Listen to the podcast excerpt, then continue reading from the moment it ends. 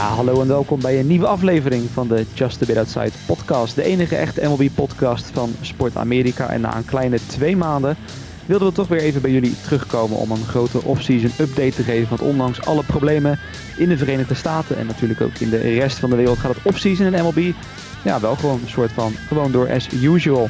Dus al die deeltjes en nieuwtjes gaan we vandaag bespreken. En dat ga ik Justin Kevenaar samen doen met Jasper Roos. Oeh, daar zijn we weer. Het is, uh, het is een tijdje geleden, Justin. Inderdaad, kort, uh, kort windslaapje gehad. En dus ook met Mike van Dijk weer erbij. We're back, baby, we're back. En ook, en dat was ja, de laatste keer helaas niet het geval, hadden we Jesper van Aken te gast van de NOS. En ja, Sander kon er toen helaas niet bij zijn, geveld door corona. Maar Sander, vandaag ben je er weer bij en uh, weer helemaal fit, toch? Ja, op uh, volle oorlogsterkte, dus uh, blij om terug te zijn. Kijk, dat is, dat is mooi om te horen. Daarnaast wensen we wel Jimmy Driessen sterkte. tegenwoordig kunnen jullie vooral kennen van de NFL Fantasy Football Podcast. Ja, van, elke, van elke podcast, want blijkbaar ja, zit hij, hij zit in elke podcast. natuurlijk wel eens een keer gezeten. Hè? Ik bedoel, van voetbal tot honkbal tot fancy voetbal. Het gaat hem allemaal niet... Uh, het kan allemaal niet gek genoeg. Jimmy heeft er verstand van. Maar ja, hij helaas ook geveld door corona.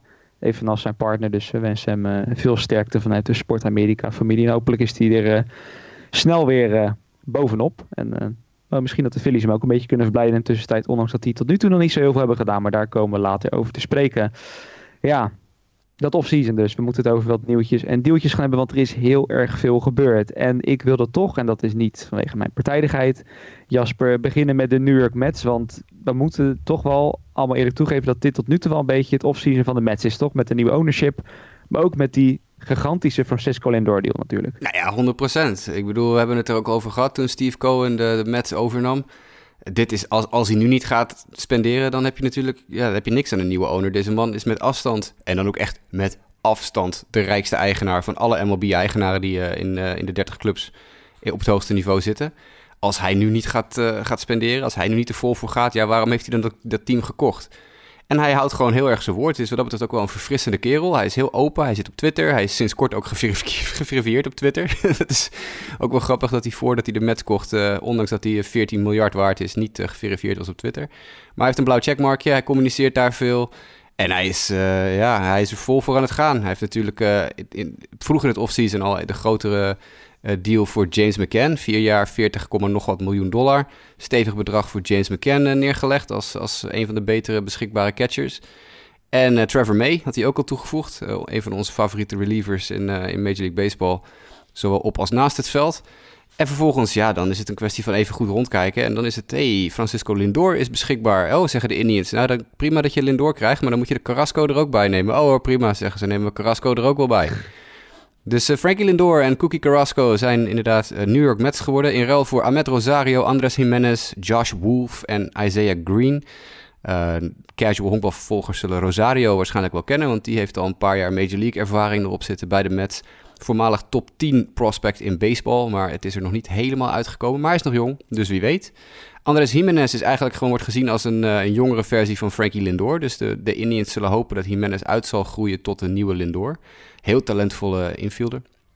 Josh Wolf heeft een, uh, een fantastisch instructional season gedraaid aan het eind van vorig seizoen. Het is grappig om te zien. Er zijn meerdere trades geweest deze offseason. Daar komen we nog wel even op een paar andere terug zometeen ook.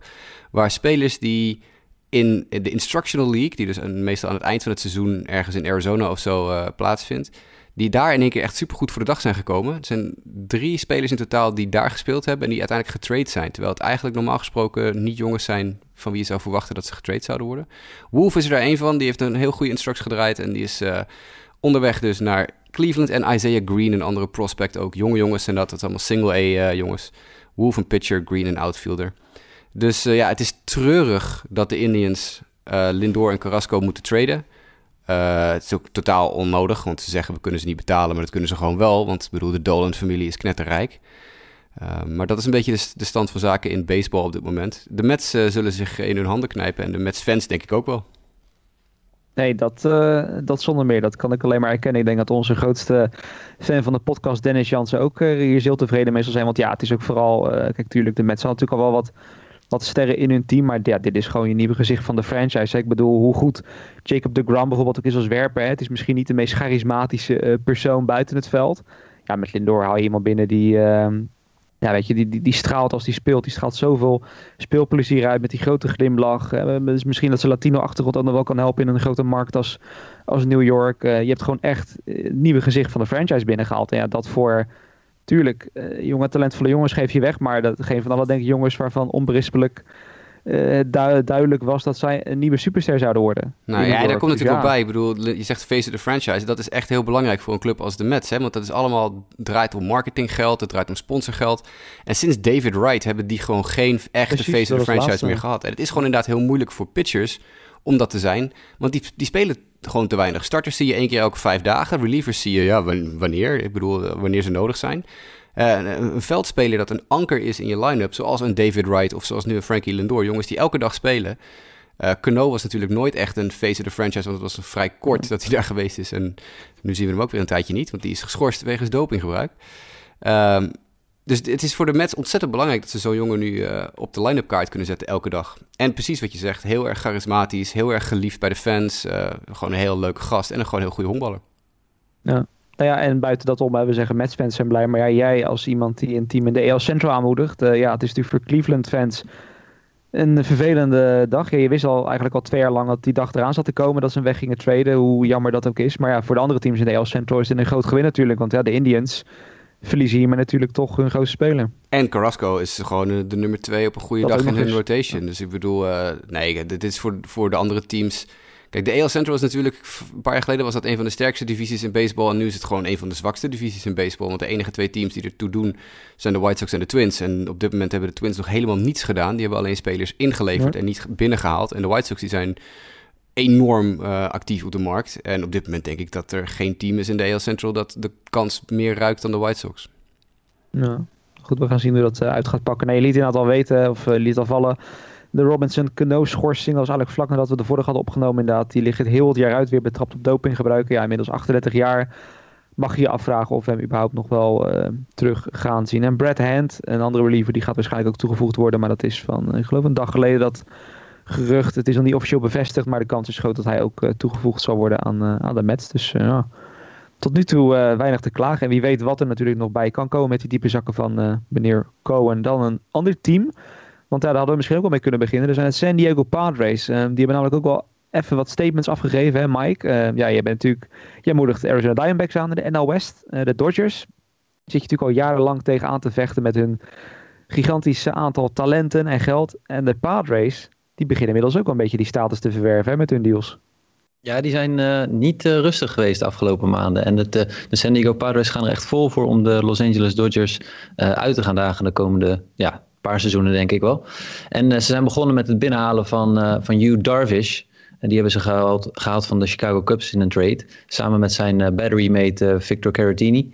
En de andere kant op ging Zach Davis en vier minor leaguers, waaronder drie spelers die nog geen enkele minor league wedstrijd hebben gespeeld. Die hebben de, Padres gewoon gecontracteerd en nu in deze deal erbij geschoven.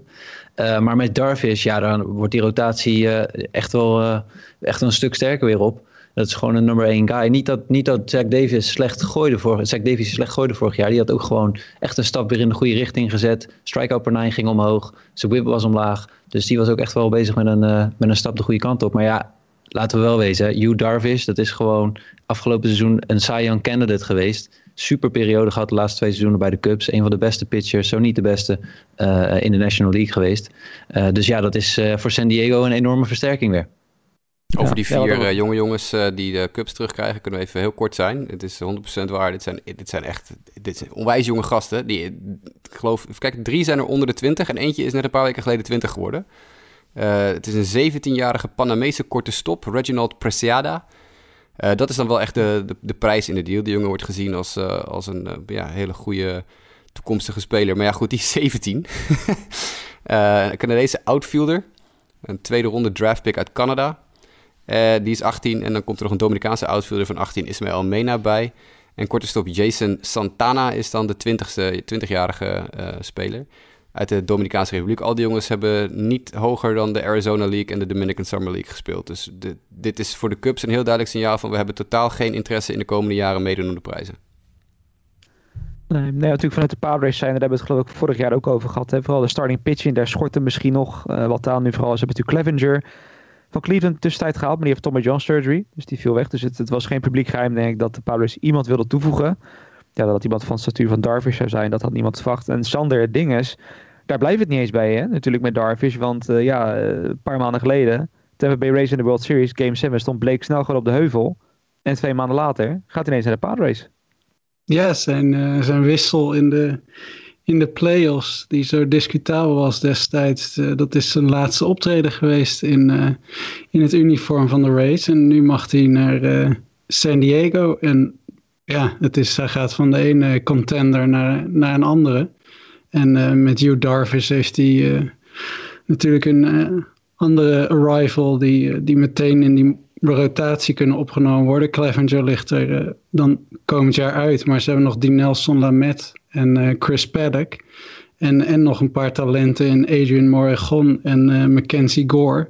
Dus die rotatie ziet er gewoon op papier als ze fit blijven. Want dat is bij Lamet ook nogal een vraagteken. Dan ziet die, die rotatie er natuurlijk gewoon fantastisch uit. Voor snel hebben ze wel behoorlijk wat opgegeven. Met Luis Patino heb je een gewoon een top prospect pitcher die naar Tampa gaat. En uh, catcher Mejia, Francisco Mejia, werd tot een paar jaar geleden echt heel veel van verwacht. Het is er nog niet echt uitgekomen, maar hij is nog steeds hartstikke jong. En die zal waarschijnlijk meteen achter de plaat kunnen doorschuiven in Tampa. Daar lijkt het in ieder geval op. Dus ja, de San Diego versterkt zich, denk ik, voor op de korte termijn en kunnen meteen komend jaar gewoon al de degens gaan kruisen met de, met de Dodgers. En, en misschien wel ze naar de kroon steken. En uh, ja, Tampa doet wat Tampa doet. Weer uh, veel jong talent binnenhalen. En uh, ja, meer voor de toekomst bouwen. Het, ja, de andere twee spelers in die deal die naar Tampa gaan, Cole Wilcox en Blake Hunt. Kijk, Patino, die, de meeste mensen die prospects een beetje volgen weten wie Luis Patino is. Dat is echt een waanzinnig talent. Gooit spijkerhard, heeft een ongelofelijke nasty slider en curve. Dit is gewoon een heel goede pitcher. Deze jongen kan dit seizoen al in de Major League als het zou moeten. Uh, in ieder geval in de bullpen en misschien zelfs wel in de starting rotation van Tampa mee. Um, Mejia is al jarenlang een bekende naam natuurlijk. Hè. Die is van de Indians uh, al getrade geweest en die, die, heeft al meerdere trades achter de rug. Um, dus dat is ook wel bekend. Komt er niet echt helemaal uit nog. Maar Weet je, talent komt altijd bovendrijven. Maar Cole Wilcox en Blake Hunt. Wilcox is, is afgelopen jaar ook al wat actiever geweest uh, in, de, in de hogere regionen. Maar Blake Hunt is die andere, is, is de tweede jongen waar ik net over Josh Wolf zei, die in Instructional League heel erg opviel. Uh, Blake Hunt is een andere die dat gedaan heeft. Dat is een catcher met, nou ja, eigenlijk heel weinig uh, naamsbekendheid en heel weinig, ja, heel weinig echt opvallende dingen gedaan. Maar die jongen heeft zo'n goede instructs gedraaid afgelopen jaar. Dat in één keer stond hij overal op de lijstjes. En Tampa Bay heeft meteen toegeslagen. En dit is een jongen die over een paar jaar ook wel uh, kans heeft op een plek in de Major League. Ja. Toch blijf ik het dan wel weer bijzonder vinden dat Tampa Bay, ik denk dat bij bijna elk ander team uh, wat net uit de World Series komt en een jongen opgeeft die net een Cy Young heeft gehad nog in twee jaar geleden, uh, ja, dat daar wel een beetje fans ongerust zouden worden of in ieder geval een beetje van zich zouden laten horen. Maar ja, bij de race, dit is gewoon wat ze doen hè. Ik bedoel, dit is hoe ze hun ja, eigenlijk altijd hun toekomst een beetje waarborgen. Hadden net spelers misschien op tijd wegdoen, daar weer jong talent voor teruggaan, opnieuw bouwen. Maar het is wel altijd een heel bijzonder gegeven natuurlijk, eh, Jasper. Dat een ja, team dat nog in twee maanden uit de World Series komt, nu al een voormalig Cy Young winnaar wegdoet. Ja, maar het is precies wat je zegt. Dit is wat zij doen. Dit is, uh, dit is hun manier. Ze weten, ze kunnen op een gegeven moment het geld niet meer uh, opbrengen voor bepaalde spelers. Dat hebben we gezien met, uh, wat is het, Charlie Morton, die ze, van wie ze de, het contract niet hebben verlengd. Um, en ze weten gewoon, nou ja, kijk, Blake Snell is nu nog echt een waanzinnig hoeveelheid geld waard of prospects waard. En dat is dus ja, overduidelijk het geval, want ze hebben Patino, is echt een top prospect. Uh, die hoeft in principe niet heel veel onder te doen voor Snell over uh, een jaar of twee jaar. Maar toch, ze laten het... Ja, ga je. Ja, ze laten het ook gewoon niet op die, die laatste moment aankomen. Blake Snell heeft nog drie jaar contract. Dit is het moment dat hij gewoon veel waard is. En uh, je ziet bij heel veel andere teams die dan toch een beetje nou, richting, met het einde van het contract in zicht, dan pas overgaan tot zo'n trade. En dan ja, is meestal wat ze terugkrijgen ja, niet helemaal wat je, wat je hoopt van zo'n topspeler te krijgen. En zij uh, ja, bijten gewoon heel vroeg door die zure appel heen, afscheid nemen met nog drie jaar contract en krijgen gewoon een hele mooie rits talent terug ja, het is gewoon, het is slim, denk ik, met zo'n, uh, met wat minder diepe zakken dan de concurrenten. Halen ze echt uh, heel veel uit zo'n snel.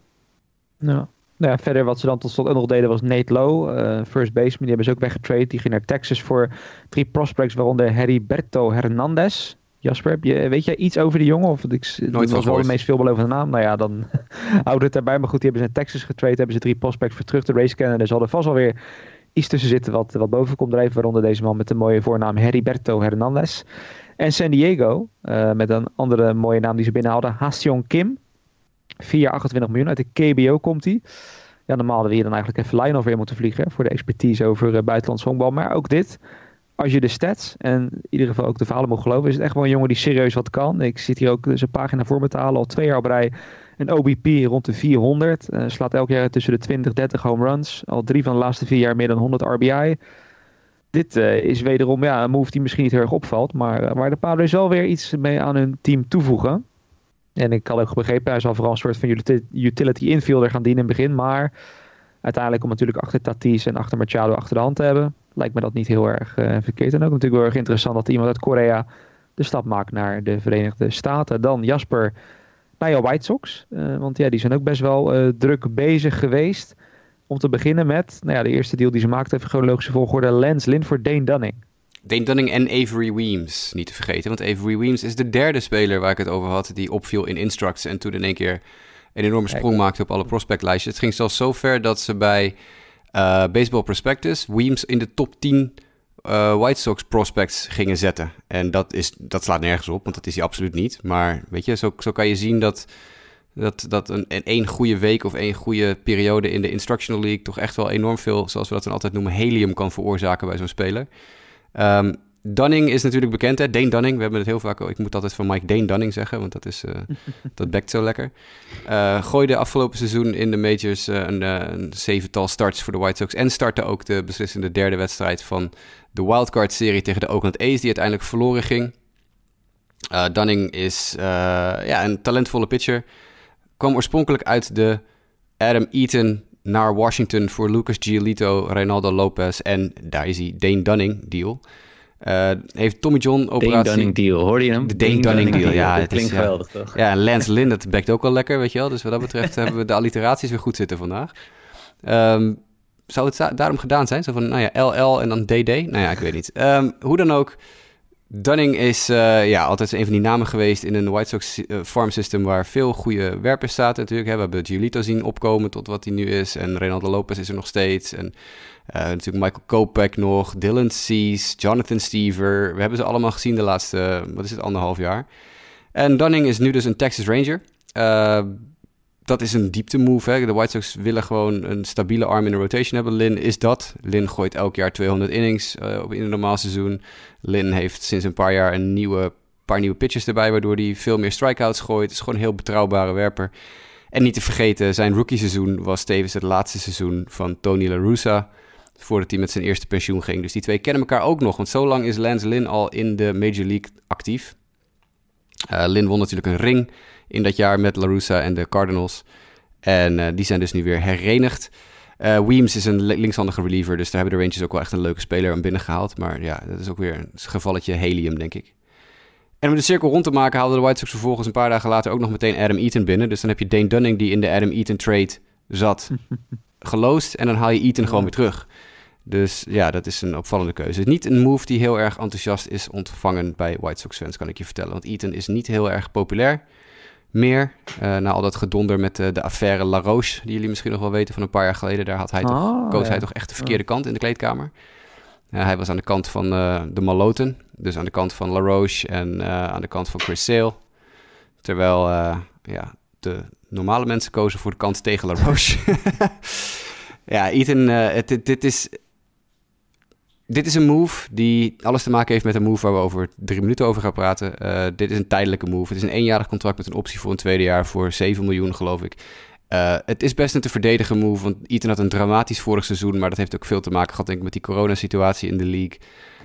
Uh, is niet zo slecht als hij vorig jaar was, maar Ethan is ook natuurlijk niet de man die het gat gaat dichten in rechtsveld, wat nu al jarenlang bij de White Sox het geval is.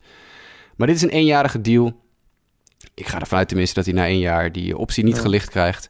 Om uh, het plekje warm te houden voor Joelki Cespedes. De nummer 1 international prospect van Baseball America, die afgelopen vrijdag, gisteren, een contract tekende bij de White Sox. De nummer 1 international prospect. Hij is het halfbroertje van Joannis Cespedes. En ja, is een heel erg getalenteerde speler.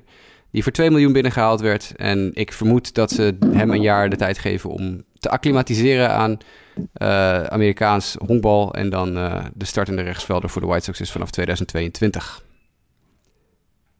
Nou, dat is niet verkeerd. En ook een closure erbij natuurlijk, hè? Liam Hendricks. Het mocht wel aardig wat geld kosten. Maar... Ja, uh, vier jaar 54 miljoen. In onze outline staat drie jaar 54 miljoen, maar het is vier jaar 54 miljoen. Uh, met een heel interessante uh, constructie. De eerste drie jaar krijgt hij gewoon, ik geloof, 13 miljoen per jaar. En dan heeft hij in zijn vierde jaar een 15 miljoen dollar buyout. En normaal gesproken is een buyout natuurlijk 2 miljoen ongeveer, of 1 miljoen, afhankelijk van wat je afspreekt.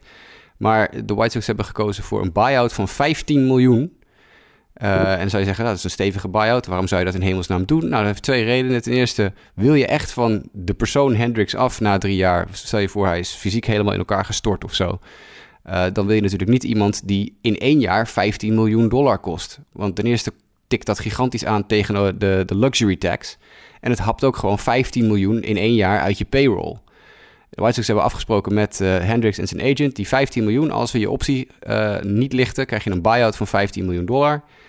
Uh, als ze de optie wel lichten, krijgt hij natuurlijk gewoon de 15 miljoen dollar wel. Maar als ze hem niet lichten, mogen ze die 15 miljoen verspreiden over 10 jaar, hoorde ik gisteren. Ik heb de persconferentie even zitten kijken gisteren tussen, uh, van de White Sox met Hendricks.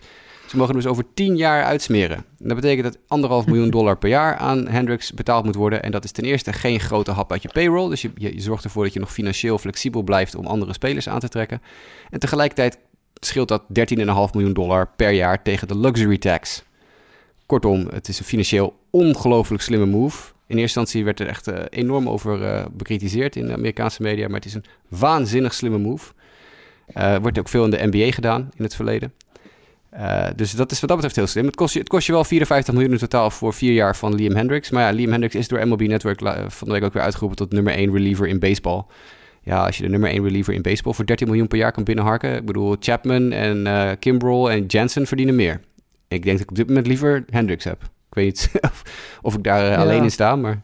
Nee, dat, dat snap ik op zich volledig wel. Maar het is inderdaad met die deal, ja, wat je zegt in eerste instantie, uh, dat kan je misschien een beetje grappig zeggen, oh, het is een soort Bobby Bonilla deal. Maar ja, uiteindelijk is het inderdaad ook gewoon een slimme spreiding van je risico wat dat betreft. Als het inderdaad uh, na twee, drie jaar helemaal op is.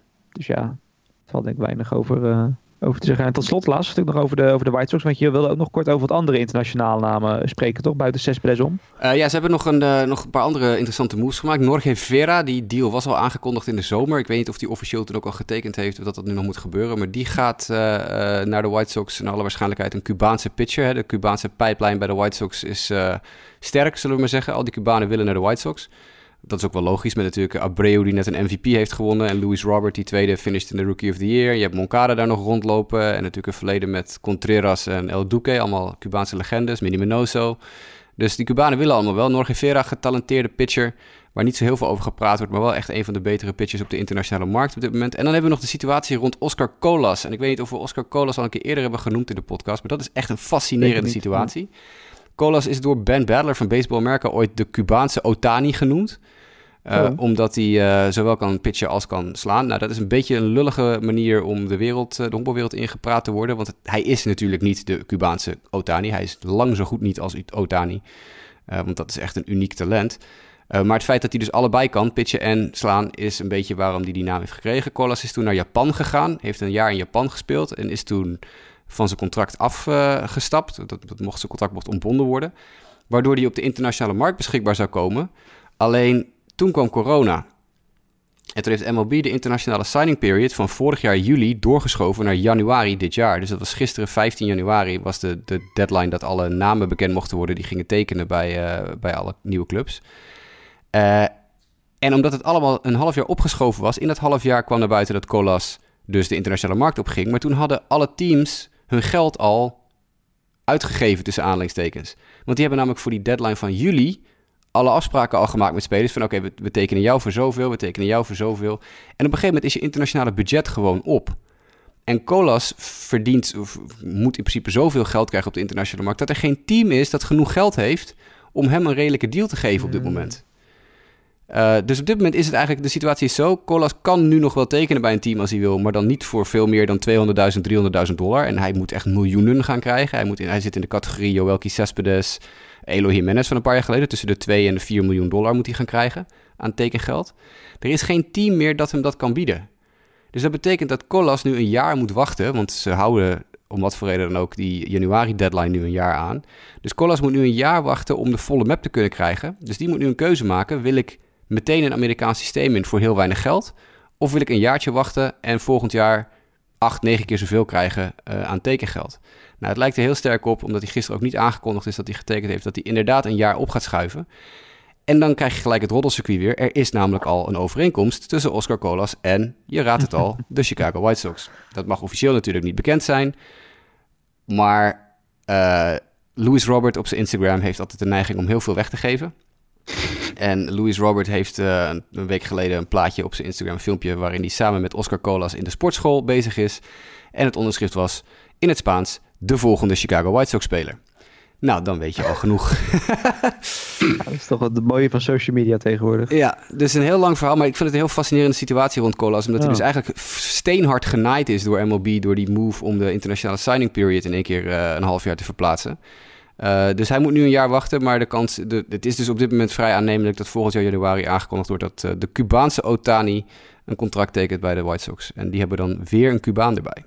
Ik kan het zeggen, gewoon, uh, die kan niet eens meer spreken van de Cubaanse enclave. Het is gewoon echt... Ja, Little Havana aan de Southside. Ja, ja. inderdaad. Dat is wel een bizarre ontwikkeling. Maar inderdaad, ja, het zou mooi zijn voor de White Sox, denk ik, als die inderdaad uiteindelijk erbij gaat komen. Even nog de andere kant van de deal wil ik nog even kort benoemen. Want waren dan de Rangers. Nou, die krijgen dus onder andere wat namen terug die we net al hebben genoemd. Met onder andere Nate Lau van de Rays, uh, Dane Dunning van de White Sox. Onder andere hebben we ook David Dahl met een buy low deal uh, overgenomen van de Rockies. Heel goede move, en, even tussendoor. Heel ik wil het zeggen, heel weinig geld. En toch een jongen die in het verleden genoeg heeft, heeft laten zien. En bij de Rockies, ja, vrij makkelijk hebben ze hem laten gaan. Maar ja, de Rockies, dat... Uh, Als je mij vraagt wie had ik gewild dat de White Sox hadden gehaald, Eaton of Dahl, had ik Dahl gekozen. Ja, nou ja, dat, dat snap ik op zich wel. Dat kan ik alleen maar begrijpen. en tot slot, tot slot nog een Japanse werper, Kohei Arihara. En uh, de informatie op het internet doet mij vertellen dat hij meer een back-end starter is. Maar goed voor de Rangers. Hè. Het is in ieder geval mooi dat ze onder de nieuwe GM, Chris Young. Ik denk dat voor luisteraars hem vooral nog kennen als die hele lange werper. Hè, die tot, wat dat zal het zijn, een jaartje of vijf, zes geleden nog in de major speelde. Is inmiddels de GM van de Texas Rangers. Uh, hij is in ieder geval druk bezig. Dus dat laat zien dat de Texas toch, ondanks dat ze geen contender zullen zijn natuurlijk... in ieder geval zijn best doet om competitief te zijn. Ik denk er overigens wel, een beetje luisterend naar Jasper net... dat als je a-baseball person bent, die werkt bij de White Sox, dat je wel enthousiast bent over komend seizoen, toch? Oh, absoluut.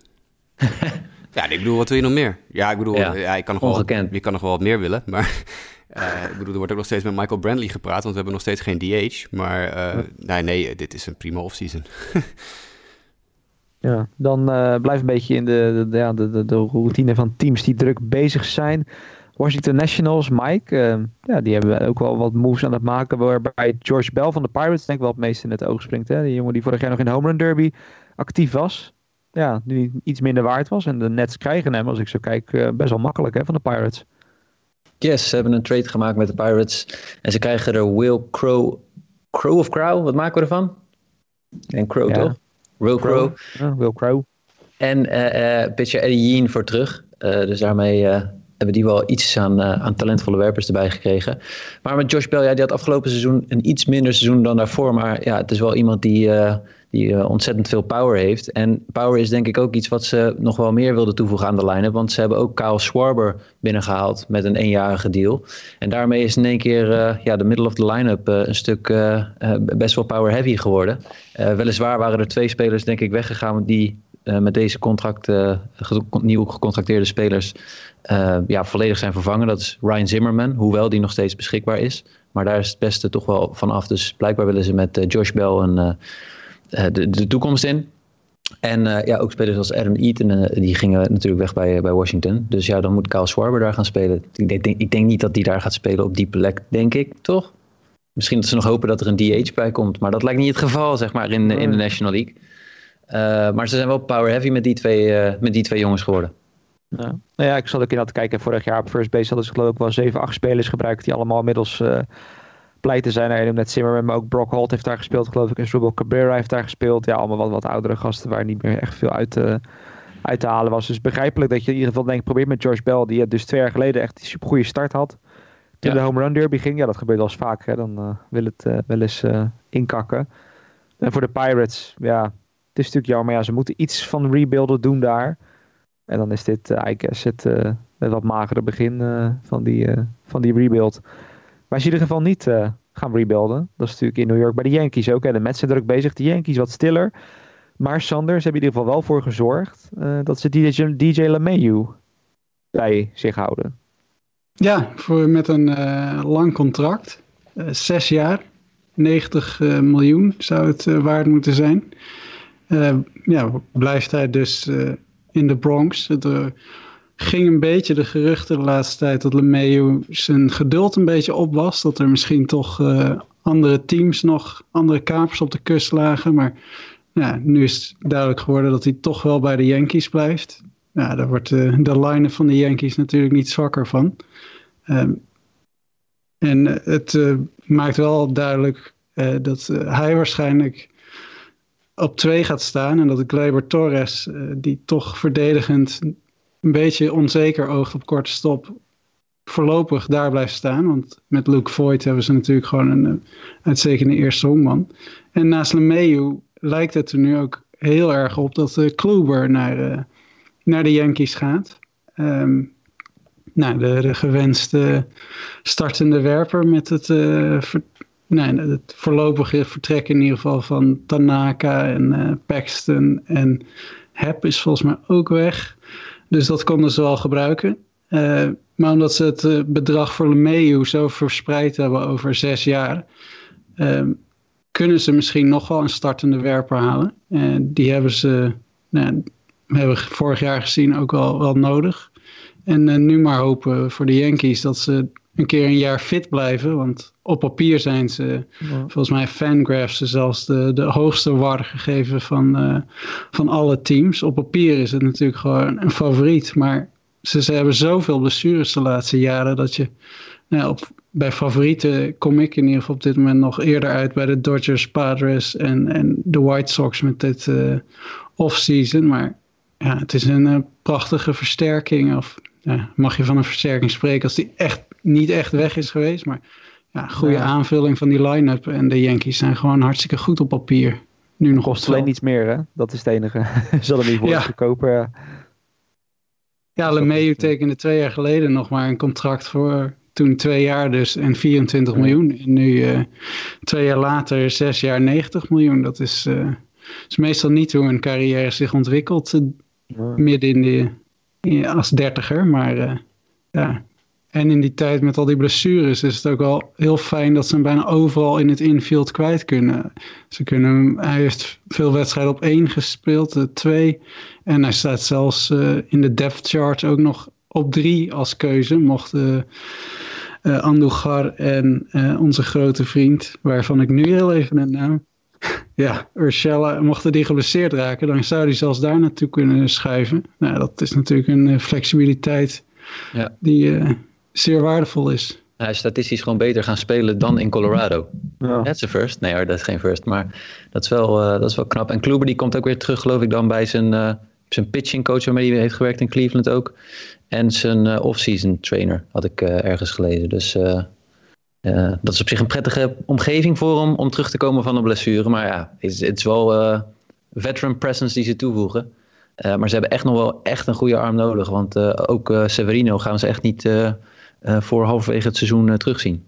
Ja, volgens de geruchten had Kluber wel een hele goede workout. Waarbij hij blijkbaar weer wat GM's overtuigd had. Dus dat schijnt, uh, maar ja, dat is een, een workout. Ja. Kijken hoe dat op een heel seizoen uh, gaat. Maar hij lijkt fit. Dat was in ieder geval de indruk die, uh, die men meenam van die workout. Dus nou, interessant zo, om te zien. Het is zo jammer, hè, want ik was gisteravond nog even hardlopen en geen Yankee scout te bekennen. Dat is dan denk ik, ja, gemiste kans. gemiste kans is dan weer, uh, dan weer jammer, ja. Maar uh, de, de Yankees is in ieder geval wel uh, iets aan het doen. En ik denk dat ze ongetwijfeld nog wel wat anders zullen gaan ondernemen voordat het seizoen gaat, gaat beginnen. Dan nog wat andere deals waar ik even gewoon doorheen wilde gaan. Waar we niet per se lang bij, bij stil hoeven te staan. Onder andere van de Kansas City Royals. Natuurlijk alles behalve een contender komend jaar, maar ze zijn wel bezig. Mike Miner, de werper die vorig jaar met zo'n beetje elk team in verband werd gebracht, die tekent nu bij Kansas City, twee jaar 18 miljoen. En Carlos Santana, de eerste honkman slash DH, twee jaar en 17,5 miljoen. De Braves, die hebben vooral wat armen toegevoegd. Charlie Morton, denk wel de meest aansprekende op een one-year deal. Komt natuurlijk van Tampa Bay, waar die afgelopen jaar zat. En Drew Smiley, die gaat er ook naartoe bij one-year deal. En de Angels, die halen twee Iglesias er binnen. De ene Jose, de shortstop van de Orioles. En Raisel, de reliever. Niet Enrique, anders was het zo mooi geweest, toch? Nee, geen Enrique helaas. Die had al het drietal compleet gemaakt inderdaad.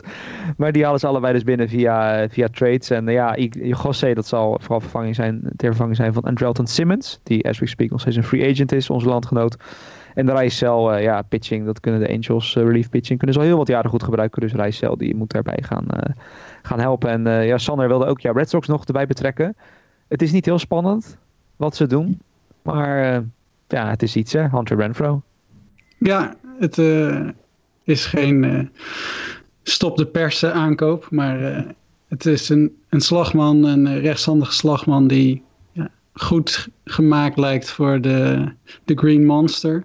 En het geeft ook de ruimte misschien nu om een Benintendi trade mogelijk te maken. Want nou, ze hebben natuurlijk Alex Verdugo overgehouden aan de Mookie Betts trade. En uh, ja, die, die schuift dan mogelijk nu naar het, het centerfield. Al is die meer geschikt, lijkt hij voor een van de zijkanten.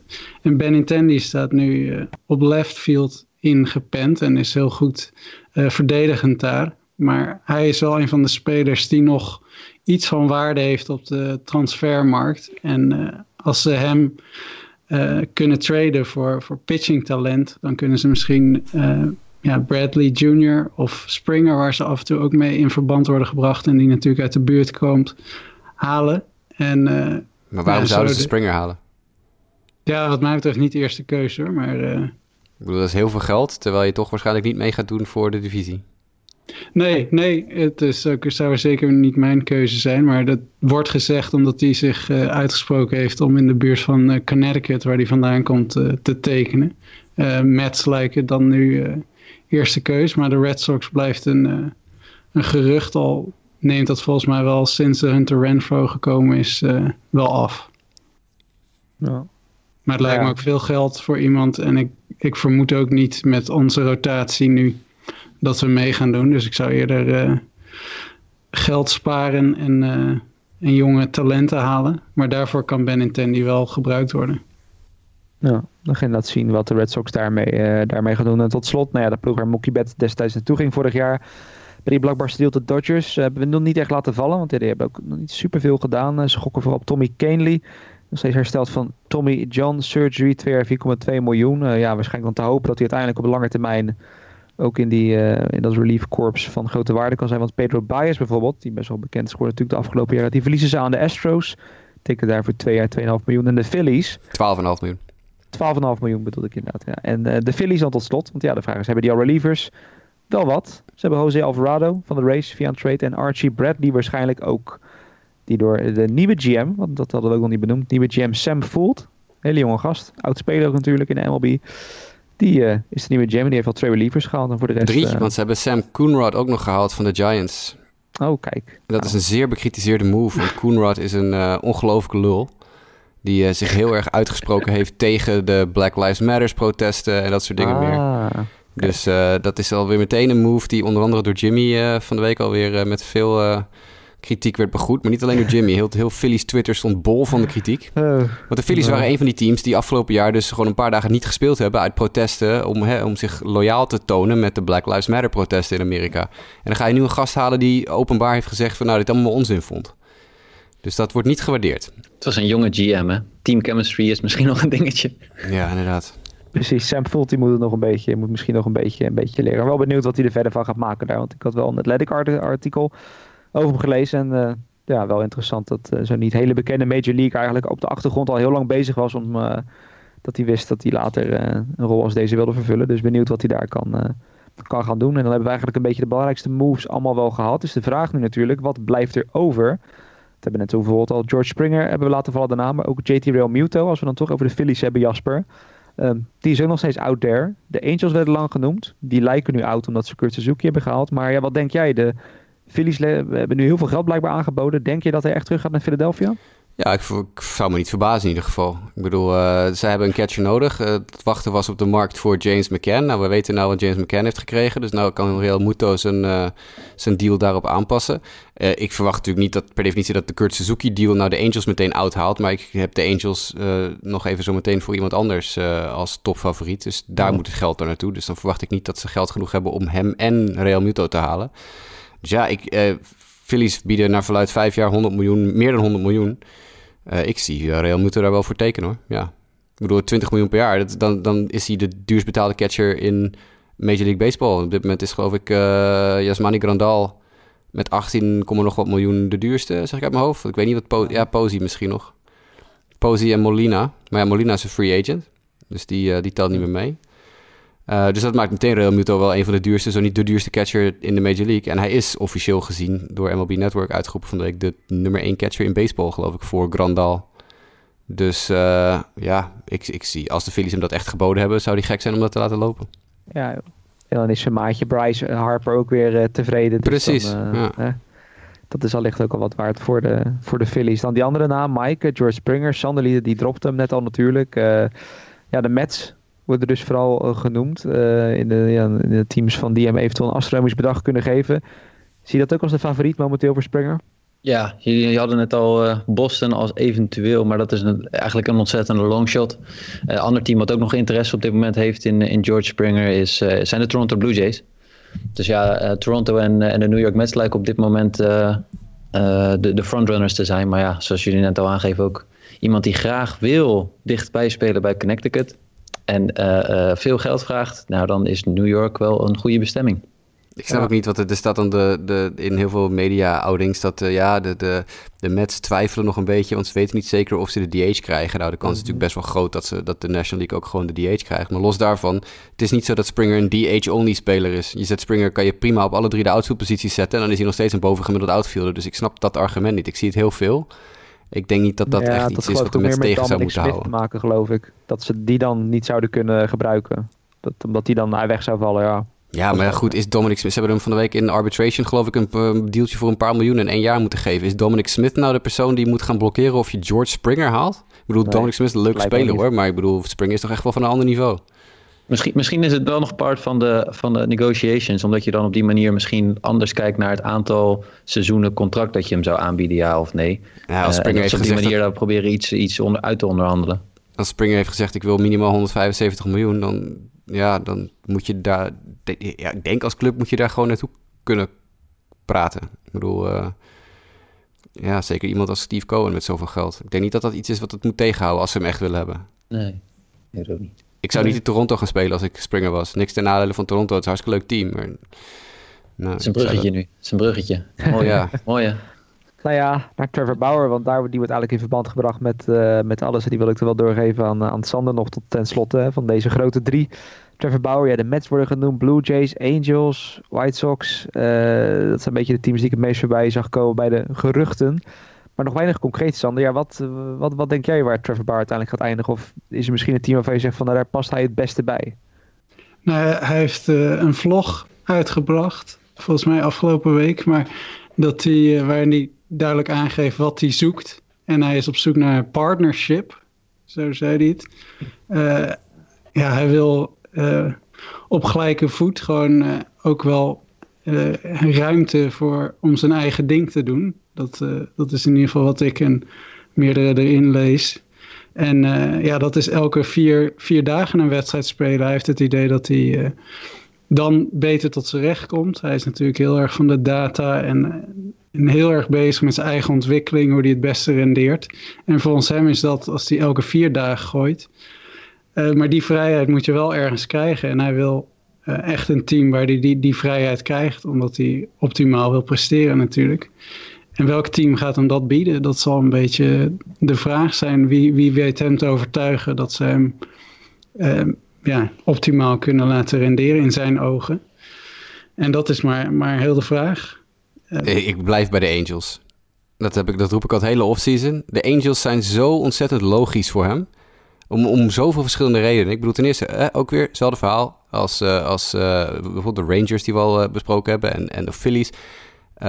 Nieuwe GM, die man wil zich gaan bewijzen. Perry Managian wil zich, wil zich gaan bewijzen. Wat, hoe kan je nou beter een eerste indruk achterlaten bij een nieuwe organisatie als je, dan, dan de top pitcher binnenhalen in, in free agency? Uh, Angels spelen vlakbij waar Trevor Bauer vandaan komt. Uh, waar hij naar college is geweest, UCLA. Dus hij is een beetje thuiskomen. Hij is bekend met Californië. Hij houdt van, van de zon. Hij houdt van, van lekker weer. de Angels hebben geld zat.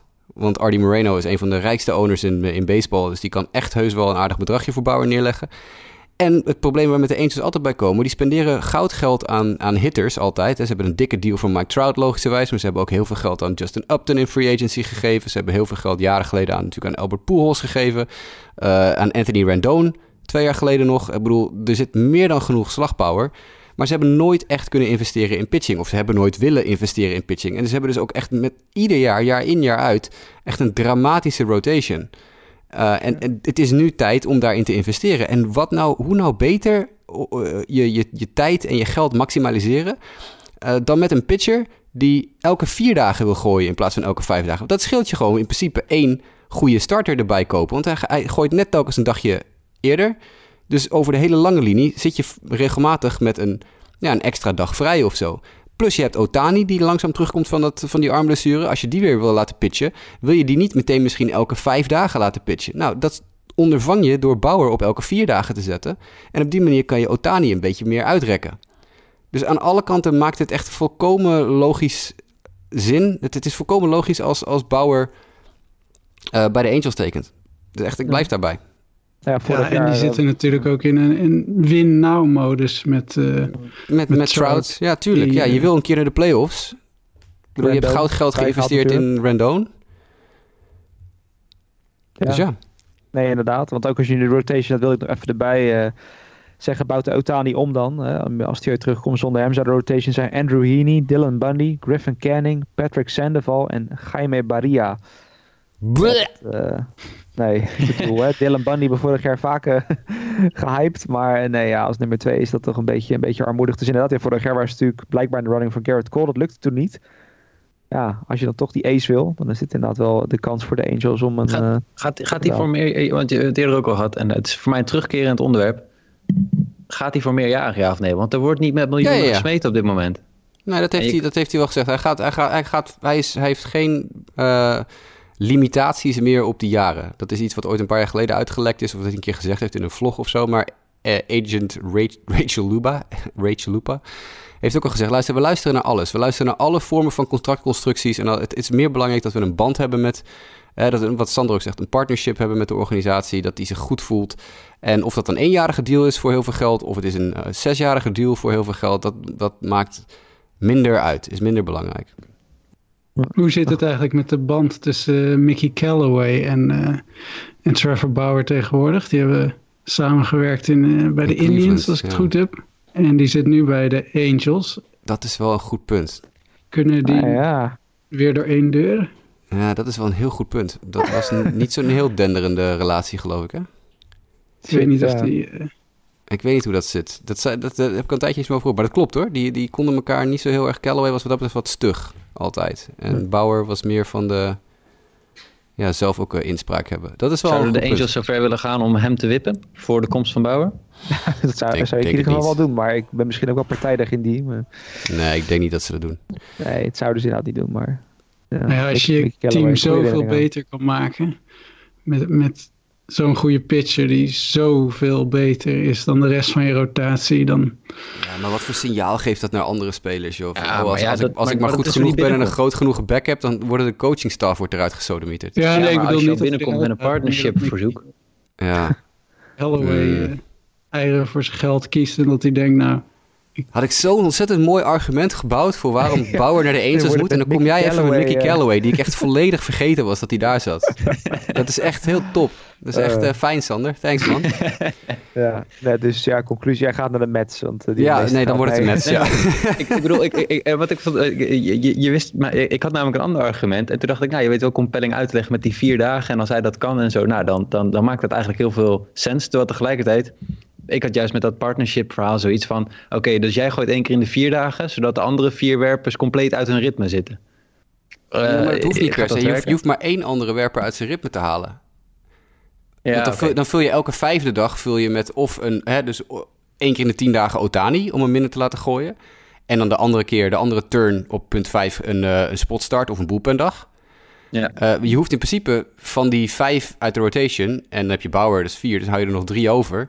Hoef je er maar één uit zijn ritme te halen. Die eerste drie, na Bauer of voor Bauer, hoef je niet uit, uh, uit een ritme te halen. Ja, precies. En dan zou je het over Heaney, Bundy en Canning hebben. Nou, precies, die drie kan je op een normale ritme houden. En dan Bauer elke vier dagen. En dan eens in de vijf dagen zit je of Otani of een nou ja, een van die andere eh, Sandoval-figuren of zo die, uh, die genoemd wordt, ja. ja. Maar ja, nogmaals, het Callaway-argument haalt dit hele plan alweer een beetje eh, meer naar beneden. Ja, wordt uh, ongetwijfeld vervolgd. Maar dat zijn dus echt wel de drie grote namen die nog over zijn. En we gaan zien hoe snel ze ergens zullen gaan uh, tekenen. Want ja, er zijn nog ook veel andere nuttige spelers over. Noem bijvoorbeeld Marcus Simeon, uh, Colton Wong, Jonathan VR, Tommy Listella, landgenoten Andrelton Simmons en Didi Gregorius natuurlijk. Didi is Instagram gezien van de week of niet? Nee. Ja, hij had een plaatje, een foto gepost van zichzelf in overduidelijk een voormalig Yankees uh, trainingsjasje. Mm. Uh, batting practice shirt of zo. Maar daar had hij met een heel onhandige Photoshop het Yankees logo even vanaf gefotoshopt. Want ja, het dat zou natuurlijk niet, dat kan natuurlijk niet. Dus iedereen ja, had oh, is dit, is dit, is dit een signaal? Is dit een nee. signaal? Ja, nee, maar het, het, hij had daarna ook post geplaatst van dat hij nog in een Diamondbacks tenue speelde, zeg maar. Maar ook met de logo's, zeg maar, weggeëdit. Precies, ja, ja. Dus hij was lekker bezig. Ja, en dan wil ik nog afsluiten met, die noemen net al Michael Brantley bijvoorbeeld, die uh, met, met White Sox heeft al gelinkt werd. Nelson Cruz hebben we ook al nog, de oude krijger. Marcel Ozuna, die natuurlijk vorig jaar one year deal had en dan nu probeert op uit te cashen. En Masahiro Tanaka qua werpers is het eigenlijk na Bauer misschien wel de meest aansprekende. Die dus waarschijnlijk niet in New York gaat blijven, waar hij dan wel heen gaat. Dat is nog even. Alle vier worden gelinkt aan de White Sox. En dat zeg ik niet omdat ik natuurlijk de White Sox meer volg, maar het is echt heel gek om te zien.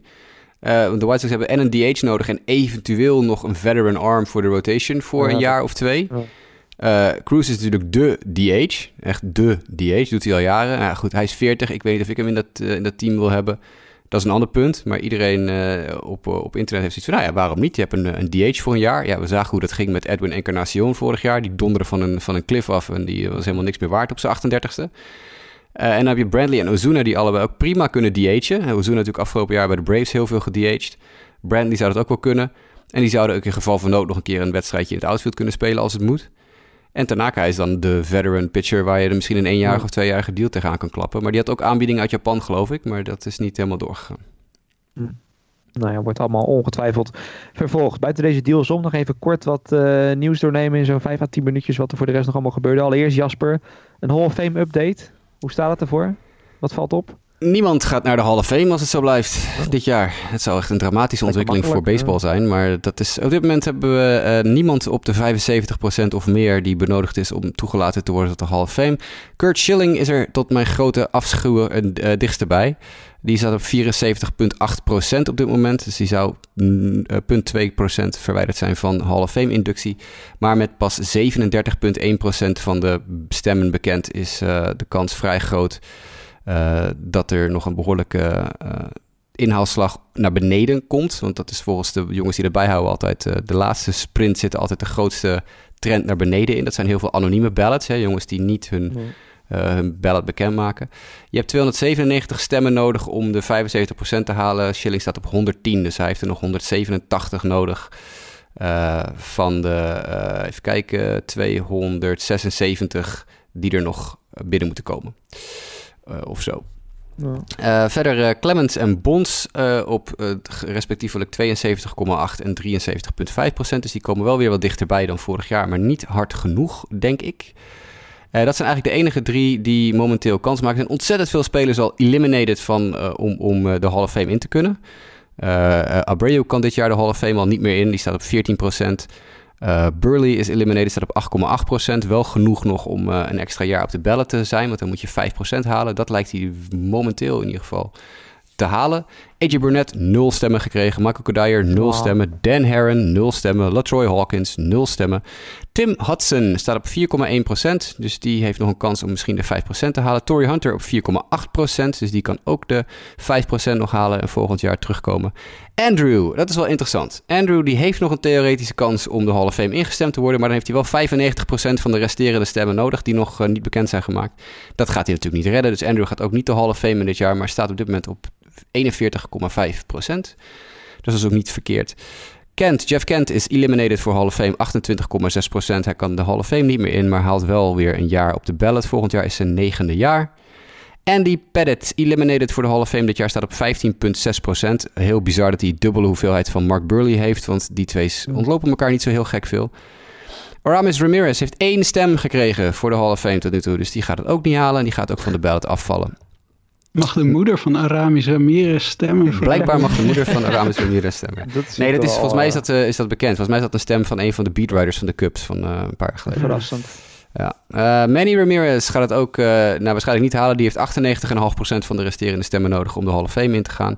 Staat op 35%. Scott Rowland op 65%. Stijgt een beetje, maar heeft nog wel 80% nodig om dit jaar de Hall of Fame te halen. Dat zal hem niet lukken. Schilling heeft er dus nog... Uh, die staat op uh, 74,8%. En die heeft nog 75,1% nodig voor de rest van de rit. Gary Sheffield staat op 47%, gaat het ook niet halen. Sammy Sosa staat op 22,5%, gaat het niet halen. Nick Swisher en Shane Victorino en Barry Zito allemaal nul stemmen gekregen. Uh, Nick, Nick Swisher, Hall of Famer in ons hart, maar niet op de kaart. En uh, Omar Vizquel en Billy Wagner. Vizquel die levert behoorlijk wat in vanwege dat schandaal waar hij zijn vrouw in elkaar getrimd zou hebben, jaren achter elkaar, wat nu uh, uitgezocht wordt. Er is een onderzoek van MLB dat zich uh, verdiept in, in Omar Vizquel en zijn ja, huiselijk geweldsituatie. En Billy Wagner, bijna op 50%, gaat het ook niet redden, maar houdt het wel weer een jaartje langer vol. Zo heb ik het hele lijstje even doorgerend. Ik wil net zeggen, nu zijn we weer helemaal compleet en up-to-date. Ook wel mooi, sommige namen dan. Aramis Ramirez, Michael Kadire inderdaad. Die gasten die alweer helemaal, tenminste ik in ieder geval helemaal was vergeten. Maar uh, ja, in ieder geval Daar is een reden voor uh, dat je het vergeten was. Geen toekomstige Hall of Famers inderdaad. Dat is ook vooral uh, de reden. Dan Sander verder. Helaas, sinds de vorige podcast, ja helaas zeg ik erbij, wat mensen verloren wat MLB royalty. Uh, ja, drie in totaal hè, die wel het benoemen waard zijn. Ja, het, uh, het houdt echt uh, niet op. Het is uh, volgens mij sinds het einde van het seizoen zijn we al nou, iets van acht of tien Hall of Famers kwijtgeraakt. En daar komt dus niemand bij dit jaar. Tommy Lasorda, de legendarische manager, is het meest recente slachtoffer. Phil Necro, de, de knuckleballer van uh, nou, vooral de Braves, uh, die uh, volgens mij 24 of 25 jaar actief was. En Dick Allen, geen, geen Hall of Famer, maar wel denk ik een van, de, een van de mensen die het het meest verdient om in de Hall of Fame te, te zitten, die er niet in staat. Ongelofelijke power hitter. Um, ja, lees de in memoriams op onze site zou ik zeggen voor, voor meer informatie. Want ja, je doet ze tekort om ze nu heel snel te bespreken. Maar ja, het is treurig dat we er zoveel overleden zijn in de afgelopen tijd. Uh, maar mooi om ze nog wel even in het zonnetje te kunnen zetten met een, mooie in memoriams. Dus ga die vooral even lezen. Dat doet meer recht aan hun prachtige carrières dan wat ik nu in een paar seconden kan doen. Dus lees dat vooral. Nou ja, inderdaad, mooi, uh, mooi.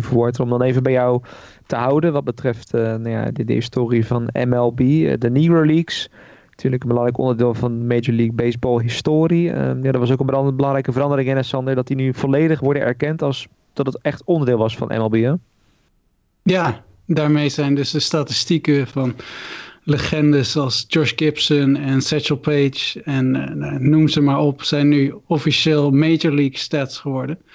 Uh, en ook de, de statistieken van bijvoorbeeld iemand als Willie Mays, die hoewel heel kort ook heel even in de Negro League actief was, mm. die mogen nu geteld worden bij zijn fantastische cijfers in de, nou wat vroeger de Major League was, uh, die nu dus uitgebreid is. Ja, de, wat mij betreft een erkenning die ze wat mij betreft al, al kregen. Ik, uh, ik vond al dat de Negro Leagues op, uh, op gelijke voet waren met de American League en de National League in die tijd. Maar nu is dat officieel en dat is vooral een mooi symbool, denk ik. En een, en een signaal van waar je naartoe wilt. Ehm, ja, ik ben daar heel blij mee. Ik zag wel dat er ook... ja, er is natuurlijk altijd ook wel weer kritiek. maar ik denk dat je het vooral moet zien als een symbolisch iets. Het is de erkenning dat zij echt goed genoeg waren. En dat zij door een racistisch systeem uitgesloten werden. Maar dat dat zeker niet aan hun talent lag. En dat het gewoon een uh, fantastische competitie was. Die nu de erkenning krijgt die het verdient. Ja, ja dat is inderdaad uh, zonder meer uh, waar. En dan tot slot. Het laatste stukje nieuws wat we nog mee wilden nemen is ook weer van een tijdje geleden. Half december kwam dat naar buiten. Mike, de Cleveland Indians. Dat is namelijk dat zij vanaf 2022 niet meer als de Indians bekend zullen staan. En zullen eindelijk afstand gaan nemen van die bijnaam. Yes, en het komend seizoen zullen ze niet zijn het baseballteam of Cleveland of het Cleveland baseballteam, maar gewoon de Cleveland Indians.